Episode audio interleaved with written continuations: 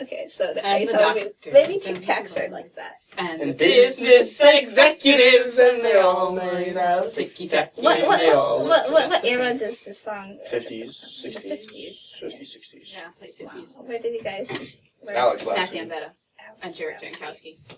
Alex How, Lasky to um, Matt Gambetta to Jared Jankowski to Julie McKeon. To Bea Classic. Oh. We'll teach you the whole thing, but not Oh. right now. So Oh, Advent. let's pull this The worst version of the genealogy narrative in Matthew ever. What? Wow, amazing. Oh,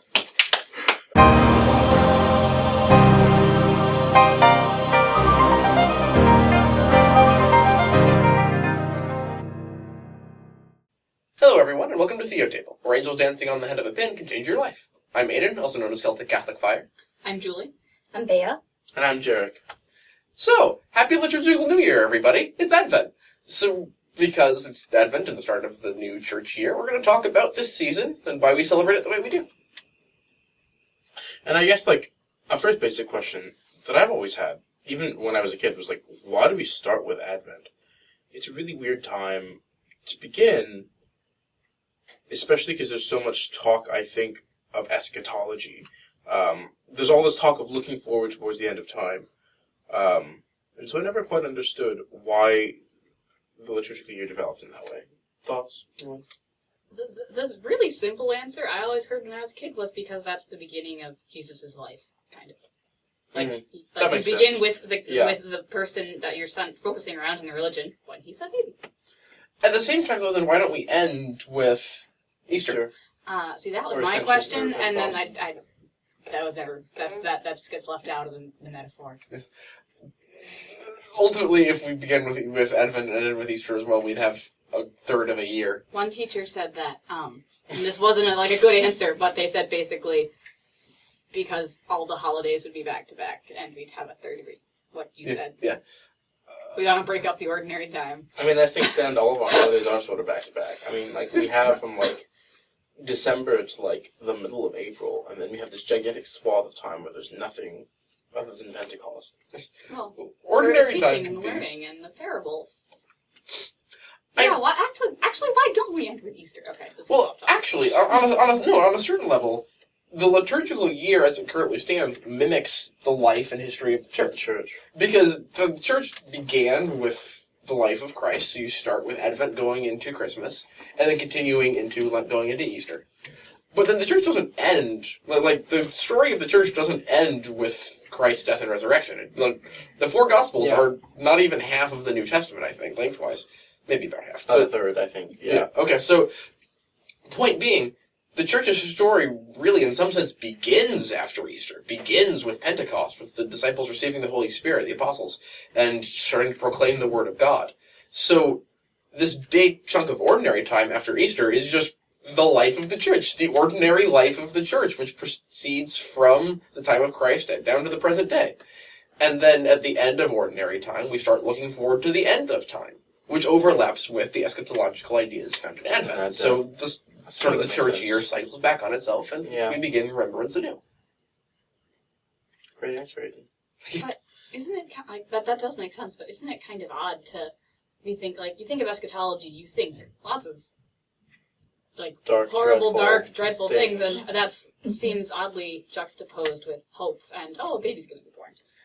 Well, the subject of like, se- like end of time, second coming eschatology in depth is definitely a scriptural analysis for another day in terms of Yeah. what the World Revelation says. But But I think, and sorry, go ahead. Aiden. no, good, good. Alright. I was going to say, like, Advent's always been associated with this tradition of multiple comings of Christ, I think. Um, most explicitly, Advent is related to, like, the idea of preparation for the first coming of Christ, which we commemorate on Christmas. Um, at the same time, Advent is also very clear about looking forward to the second coming of Christ at the end of time, um, when he will come to sort of judge all nations, etc. Um, and then the church has always had a, a notion of another coming of Christ, which is the coming of Christ in the sacrament um, of, of the Eucharist every single time you receive it. And so, in a sense, in Advent, I think we have a threefold preparation. Um, on one hand, we have a preparation for Christmas, in a physical sense and in the spiritual sense. On the other hand, we have a sort of looking forward towards the end time, um, preparing for Jesus to come again physically on earth. And on the third hand. I guess I've going to third hand. Um, we have. It's it's it's sort of a reminder of our own preparation that we should be making every single time that we receive the sacrament. And so I think Advent is a really good way to start the liturgical year, in part because it's intrinsically contemplative and intrinsically reflective. And it's also intrinsically hopeful. It's also, in addition to being contemplative and reflective, it's also forward looking. I mean, that's why we have Isaiah for all the first readings, or not all the first readings, but a number of them. Right, right. Because there's all these promises that Isaiah is making to the people of Israel, which become fulfilled to some degree, which begin to become fulfilled at Christmas. Although that's an interesting point. Um, I do I do have more thoughts on the, the sort of the coming of Christ in the Eucharist as connected to those first those first two comings because it, it involves a direct representation of Christ's first coming as the incarnate Christ, but also looks forward to the eternal mass at the end of time. Yeah. But I want to jump particularly on what you mentioned about Isaiah Mm. because we this is actually a really interesting point that I heard recently on a, a Ben Shapiro podcast of all things, Mm. simply because Jewish and Christian interpretation. And I mean, we do some like theology across the board here, so this might be a useful short tangent to get into of how we interpret those verses. Um, Oh, the Advent, the, the verse out of Isaiah. yeah, like the suffering servant, the child born of a virgin. Yeah, I mean, some of them are really, really explicit, like, a virgin shall conceive and bear a son. Well, right, but what they shall name him Emmanuel, meaning God with us. Well, Right, but what, yeah. what Jewish interpreters would tell you that word actually means young woman, and it's referring to what's the king? Um, the righteous king at the end of the Book of Kings, after the after the line of Not Josiah. Was it Josiah? yeah Josiah. Okay. The one who refound the Yeah. scroll of the Torah and all that stuff. Yeah yeah. So the, the traditional Jewish reading is that because of course the prophecy did have a meaning, and, and this is actually I think what I wanted to get to at sort of the point of all the, of this Isaiah tangent is that prophecy is read in multiple different ways that are all valid. The, because the prophecy Yeah. in Isaiah had a meaning to the Jewish people it was read into at the time, and it wasn't interpreted as the coming of a suffering servant savior, as in like the Messiah because that the Jewish conception of Messiah was very political. You Yeah. find this in the Gospels even. hmm Instead, when Christ came, when Christ was incarnated, like that act was revolutionary enough that it caused the apostles and the early Christians to re-examine the scriptures in light of what had been revealed Yeah. and start to see how this had been intended all along. And it seems pretty clear that, at least if we take the Gospels at face value, Jesus saw himself absolutely is the fulfillment of these prophecies. Oh, of course, of course. Um, he identified himself with the one in Psalm 110 who's speaking, you know, the Lord said to my Lord, Yeah. sit at my right hand, etc. And, like, he goes through this complex analysis as to how the Lord couldn't have been David. Um, and, yeah, he saw himself as the culmination of all these prophecies as well. Yeah. That scene in Luke where he opens up the scroll of Isaiah and says, the Spirit of the Lord has anointed me to proclaim all these things, good news to the poor, and set captives free, and a year acceptable to the Lord. And so I tell you, this prophecy has been fulfilled. In your hearing, Yeah. yeah. so it's interesting how the the passages because there was obviously a meaning that was accepted at the time and also an additional meaning that can be found in light of the later revelation that was, was what i wanted to draw yeah english what i wanted to draw out of that Mhm. And, and, and another prophecy uh, is that uh, the Canticle of Simeon, where uh, Mary is presenting the child Jesus, well, baby Jesus, to the temple, and he says, "Behold, your your heart will be pierced by seven swords." Mm. Um, later on, that that does come true in his eventual incarnation, and then his through his life and his dying upon the cross, and his suffering at the foot of the cross. There. but actually that's that's a good a good segue into another way of looking at advent uh, advent as a marian season because we have the feast of the immaculate conception yesterday This even. happened yesterday, yeah. Yeah. The and that included the readings from the Annunciation to Mary. And we go through a lot of the story of Mary's pregnancy in Luke before Christmas. hmm And so I think Yeah. it might be good to reflect on Advent and how it connects to Mariology and how we can view the season that way. Yeah, I mean, like, even liturgically speaking, there's a lot that's connected, that Advent has in connection to Our Lady. Like, for example, Rorate Masses were a tradition Um, there's still some people still do them regularly now, but they were especially a tradition before the Second Vatican Council.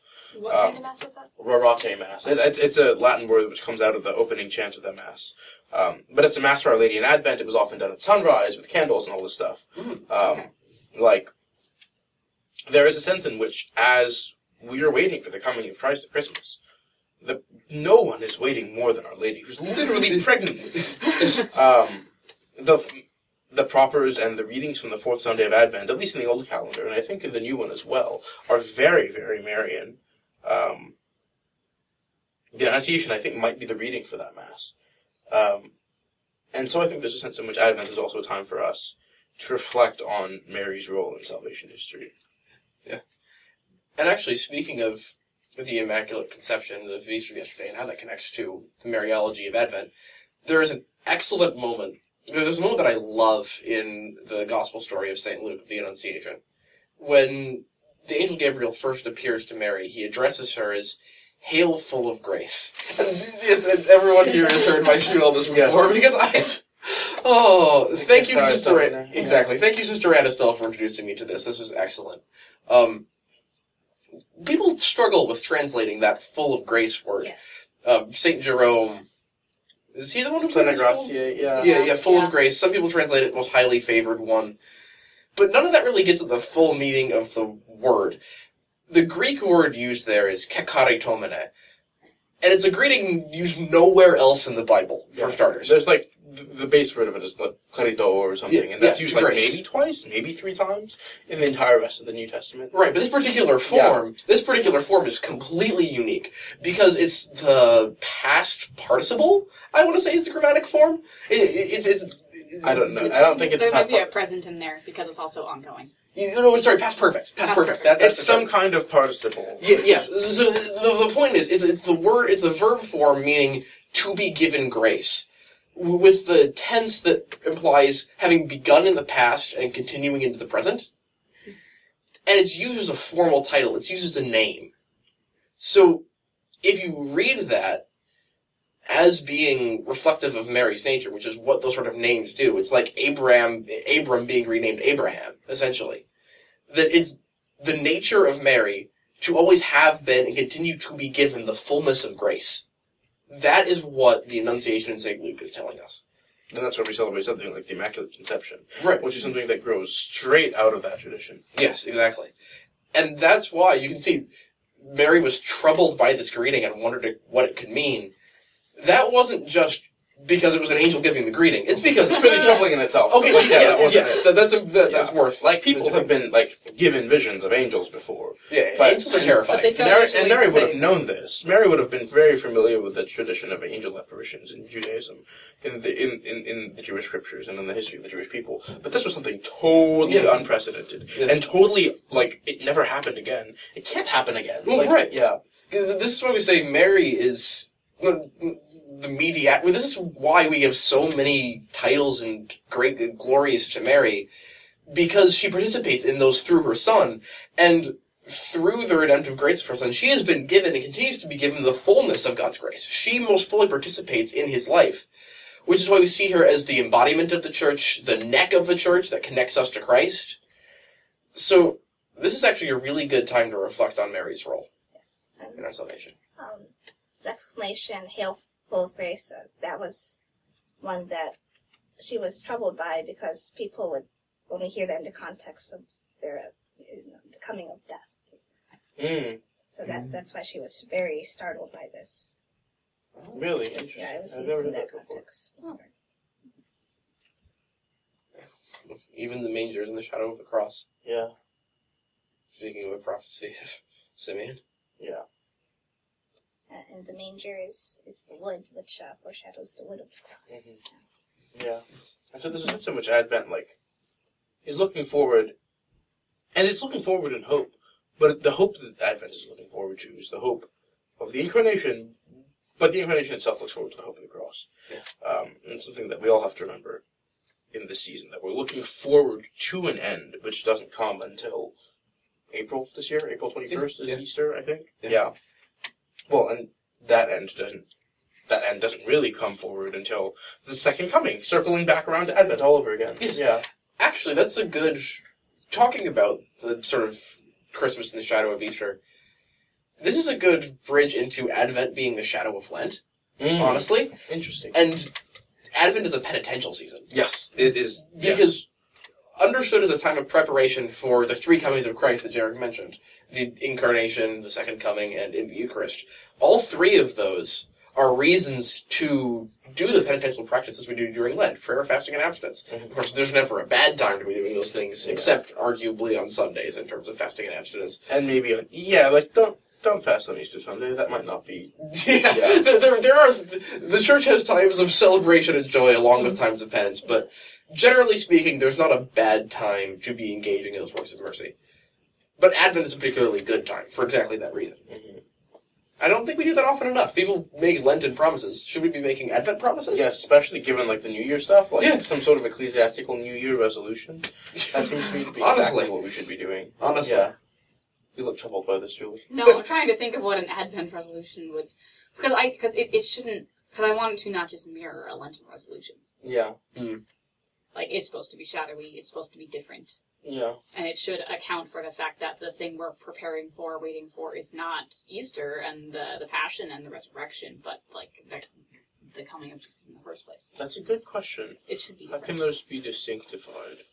I wonder because Lent tends to mirror the forty days of the desert. Like we put in almsgiving into the list of penances you one could do for Lent, but people tend to focus on abstinence and fasting and prayer and asceticism essentially because it's mirroring in some sense Christ's forty days in the desert. Similarly, then maybe do we want to focus on Advent penances as a time for works of charity and works of mercy? To there's multiple connections there you could make between like the wise men bringing gifts, between like The Mary and shelter Joseph they being had to- yeah Mary and The Joseph being gift turned God away. gave the world. yeah, yeah. well, yeah, but Yeah, but yes, yeah. so, uh, uh, essentially Christ humbling himself and taking up the nature of Yeah.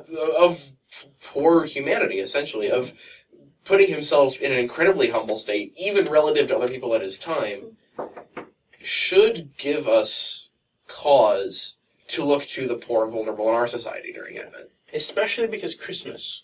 and This is might be getting onto a different topic entirely. But like the lead up to Christmas, what becomes like sort of the secular version of Advent is so materialistic and so obsessed with oh, like oh, yeah. the wrong things that maybe like a focus on acts of mercy and acts of giving to the poor and acts of the corporal works of mercy in particular as well as spiritual ones would sort of like help to resist this tendency to make Christmas a purely materialistic thing. And Christians and Christians have been fighting against this forever and ever. But, like, yeah. um, but like now, I think in particular, there's a special kind of fight to be had about that. And like, I'm not complaining about like, oh, the death of Christmas, all this stuff. Like, because I think that that's a different kind of idolatry of the way that religious holidays work. Um, yeah, the war on Christmas will be a topic for another day. Yeah. But, but especially because people do Thanksgiving, they're like, okay, I went to my soup kitchen for a day. Now it's Christmas time, and the gifts are for me, and then And then, Yeah. the celebration is. Yeah. You I don't just- see yeah, people people would have- volunteering because of Christmas. I feel going to soup kitchens on Thanksgiving, even that's something of a stretch in terms of charitable work. Mo- Yeah. Most often, Thanksgiving is followed by Black the- like a weekend of the Friday. biggest materialistic celebration we have in Friday. this culture. Yeah, like, the real holiday is Black Friday, if we're and being honest. Black Friday in some places starts Black Friday like on 7 a.m. On Christmas. Oh, no, not on Christmas. on The original Thanksgiving. Black on Thanksgiving. Like it's it's it's yeah. Uh, well, and I have problems with the whole idea of Christmas prep starting at Thanksgiving at all, just because Thanksgiving is like a secular marker, which has nothing to do with the liturgical year at all. Like we should be beginning, I think, preparation for Christmas on the first Sunday of Advent. Yeah. That's what Advent is literally for. Yeah. Yeah. But getting to Black But- Friday belongs in the Easter Triduum. I just, I have to. oh, oh, we call it Good Friday. No, it used to be called Black Friday. Did it? Yes, that's a tradition. That's an older name for Good I Friday. think they wore black vestments on Black Friday before the Kel- like before the liturgical changes. I'm not positive, but I think they did. Huh. Do you, do you know that? No, not that I recall. Okay, I think they were. Well, there you go. So yeah, Black Friday belongs to the Triduum. oh dear. Where does Cyber Monday belong, man? Hell.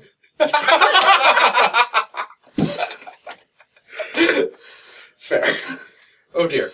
But to get back to this topic of like secular preparation for Christmas, there's there's a tendency to like start celebrating Christmas. Not even at Advent. Start celebrating Christmas the day after Thanksgiving. Like the Yeah. Macy's Yeah. Thanksgiving Day parade, for goodness Or sake. like, doesn't Disney Channel have a marathon of movies leading up to Every- the 25 day of Christmas marathon of movies? I think you give the ABC. Hallmark also does that. Yeah, like Yeah. every channel, every channel Yeah. has Christmas Yeah. movies leading up to their Christmas movies. And that's not to say that like singing. We're not getting into the whole when do you start singing Christmas carols debate. That's I like that's like asking when you start singing Easter songs. Like, you can listen to them whenever the heck you want to. right. Whatever Sing that. like- right Yeah, carols and you're fine. Yeah, yeah, not the. Uh, Not like that's Santa a- Baby. also Like, a topic just, for no. a different podcast. See, yeah, Um, Christmas hymns is another yeah, Yeah. can of worms indeed. But the point being, we start celebrating Christmas as a culture long before the day of Christmas. And I suppose this gets into like Christmas itself and how we lose focus on its true meaning. But Chris, you need to prepare for Christmas. Like the coming of Christ is not something you can just have happen and be ready for. There's an entire parable about this with the wise and the foolish virgins, with the Yeah. oil or lack of oil. You need to be prepared for the coming of Christ. Yeah, all the comings of Christ. Yes. Is it, does this give us a tangent into Is receptivity of I was just thinking that's that's Oh, where I was that's quickly going. all right. We can go Yeah. there. All right.